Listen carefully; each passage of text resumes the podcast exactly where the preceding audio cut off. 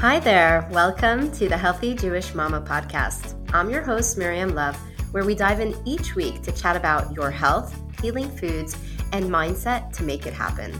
I'm a holistic nutrition practitioner specializing in women's hormonal health, a mother of six who has been on a long journey of healing my body from prediabetes, PCOS, and more using the power of food with a practice helping many women around the world heal their bodies with a step by step method that not only gets results, but makes the whole transformation delicious and easy as a way of life, even when life is crazy. And it could definitely get crazy. So pull up a seat and let's dive into these game changing conversations.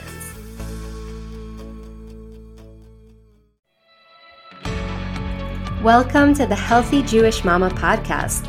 I'm your host, Miriam Love where we dive in each week to chat about your health, healing foods, and mindset to make it happen. I'm a culinary nutrition expert specializing in hormonal health, a mother of six who has been on a long journey of healing my body from prediabetes, PCOS, and more, and who is obsessed with the power of food on our ability to heal our bodies, as well as finding the ways to make it easy and happy to make these changes with our crazy, busy lives. Pull up a seat and let's dive into these game changing conversations. Hey guys, welcome back to another episode of the Healthy Jewish Mama podcast. I'm so happy to have you back after our week break due to the Yom Kippur fast. So, first of all, I'm wishing you all a festive and happy Sukkot holiday. So, today we're going to be talking about how to make a lasting change to your health even when your life is crazy busy. So if I'm being 100% honest with you, I feel like I'm always running around like crazy, not having enough quality time with my kids or Lazer, and definitely not really having nearly enough time with myself. And always thinking and hoping for the next stage, for things to get better, for life to be calmer, for having enough time. Do you get what I'm saying? So, this past week, I kind of realized that I need to make that happen. And it really isn't dependent on anything external that's going to happen for me to be able to have this change in my life. One of the things I said I want to do is have a better morning routine. And I want to have time to contemplate on my day and journal and really be intentional on how my day is going to look. So instead of just kind of drifting through the day, I come in with a plan. And I've been waiting a long time for the stars to align to get around to doing this. And surprisingly, this didn't happen. I actually had to just wake up a little earlier and sit down and write a few sentences. And the days I've done this have been so different on a very energetic level. I have purpose. I'm excited. I actually enjoy my kids' company because I'm not stressed about everything else I have to get done. I'm enjoying the moment with them. And even if I get sidetracked, I have this anchor in which I know how to gracefully get back on track. One of the major obstacles women have on their journey to health is waiting for the right time. Now, when I gave birth to Hillel, he's my fourth, my body was broken and not in a good situation. I needed a change to my nutrition in order to deal with my sugar problems and PCOS. And actually, my next door neighbor had just given birth five days before me as well. And I remember sitting outside with her you know, just like hashing out our birth stories and how the healing is slow this time around. And I specifically remember remember telling her that I know I need to change the way I eat, but I wish I had the time for it. I have six little kids at home. I don't have time to be spending my, all my days in the kitchen. That's not going to happen. And I really like assured her that as soon as all my munchkins were all grown up, I'd be able to take care of myself as well. Well, I'm sure you know how that turned out. I mean, let's just say not well. I went into my next two pregnancies with um, a lot of health issues, not only with my PCOS and prediabetes and everything that has to do with nutrition, but also I didn't work on healing my the rest of my body, and I had diastasis recti and um, all these other lovely things I had to deal with throughout my next two pregnancies that were back to back. And honestly, We have to take care of ourselves, even when raising adorable, little, tiring, and troublemaking human beings. And even if you have a very demanding job, for example, I mean, I have nurses come to me with serious hormonal problems because of their crazy work shifts and not eating and sleeping properly. And even and especially nurses deserve to care for themselves. And in this case, not only is it important for them, but for all the people they care for. And if I'm going back to the to my example about myself, of course, it's not only important for myself, but also for my kids to be able to actually take care of them properly. So, and really, no matter what it is that's keeping you busy and running around, taking care of ourselves and our health and our mindset should really be a priority. But how is this even possible with little or no time in our day? So, I wanted to share with you the steps I've su- successfully implemented in my life to be able to care for myself, even though my life is crazy. So, the first point is my calendar is my best friend. Okay, what does that have to do with anything? You may be asking yourself. So, in the past, I've said to myself things like, This week, I'll catch a yoga class, or I'm definitely going to find time to meal prep today. But honestly, if it's not scheduled in, it never did happen. The moment I started writing into my calendar a day and a very specific time in that day for what I was hoping to do, it really did happen. I religiously go to yoga every Monday at 9 a.m. It is solid in my calendar for years forward. I don't even know how I did that. but um, I also tagged Lazer into it so that he knows that the car is mine that day. So instead of dreaming of doing yoga, I'm actually doing it. So now I'm turning this over to you. What health related aspiration do you have that you can add right now to your calendar and that will help to actually make it happen? Is it a day and a time for exercise? Is it a day and a time for reflection? Is it a day and a time for meal prep? Or is it a day and time for listening to this podcast?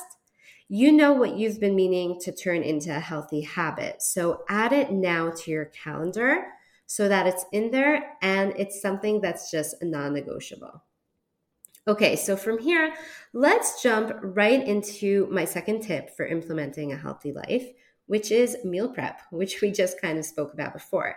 So I tend to be running uh, a lot from one thing to the next, and I really don't have time to be in the kitchen all day, or I don't want to be in the kitchen all day, or in full disclosure, when my kids are home on vacation or lockdown, and even just on regular days when they completely take over my kitchen. And by takeover, I mean turn it into a room that looks like a sandstorm has been through it. Then, no, I am not going to be walking into the kitchen. It doesn't make me happy to be in a kitchen that looks like that. So, it's not that I'm coming in saying, oh, yay, I'm going to make myself food. No, I am upset and I want them to clean the kitchen, and I'm probably not going to get in there until they finish cleaning it up. And that's where meal prep really saves me. I like freezing soups and stews. That way, I'm always ready with the meal. And I also religiously prep my vegetables. Tuesday at 5 p.m. Thank you very much. And that way, I've got veggies readily ready to be whipped into a salad really quickly.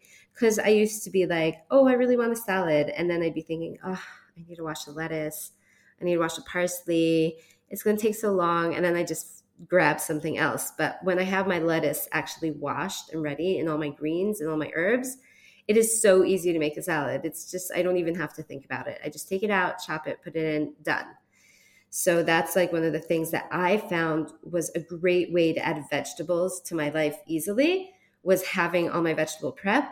And besides eating so many more vegetables, I also didn't have to throw out the old yucky vegetables that weren't touched at the end of the week and feel bad that I even bought them and I didn't end up eating them. So that's the second thing I do with my prepping.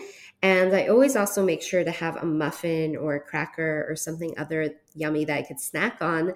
Something for when I feel like snacking, which I know about myself is where uh, my downfalls lie. So that way I'm always prepared. So, of course, let's turn this over to you now and see how you can implement this.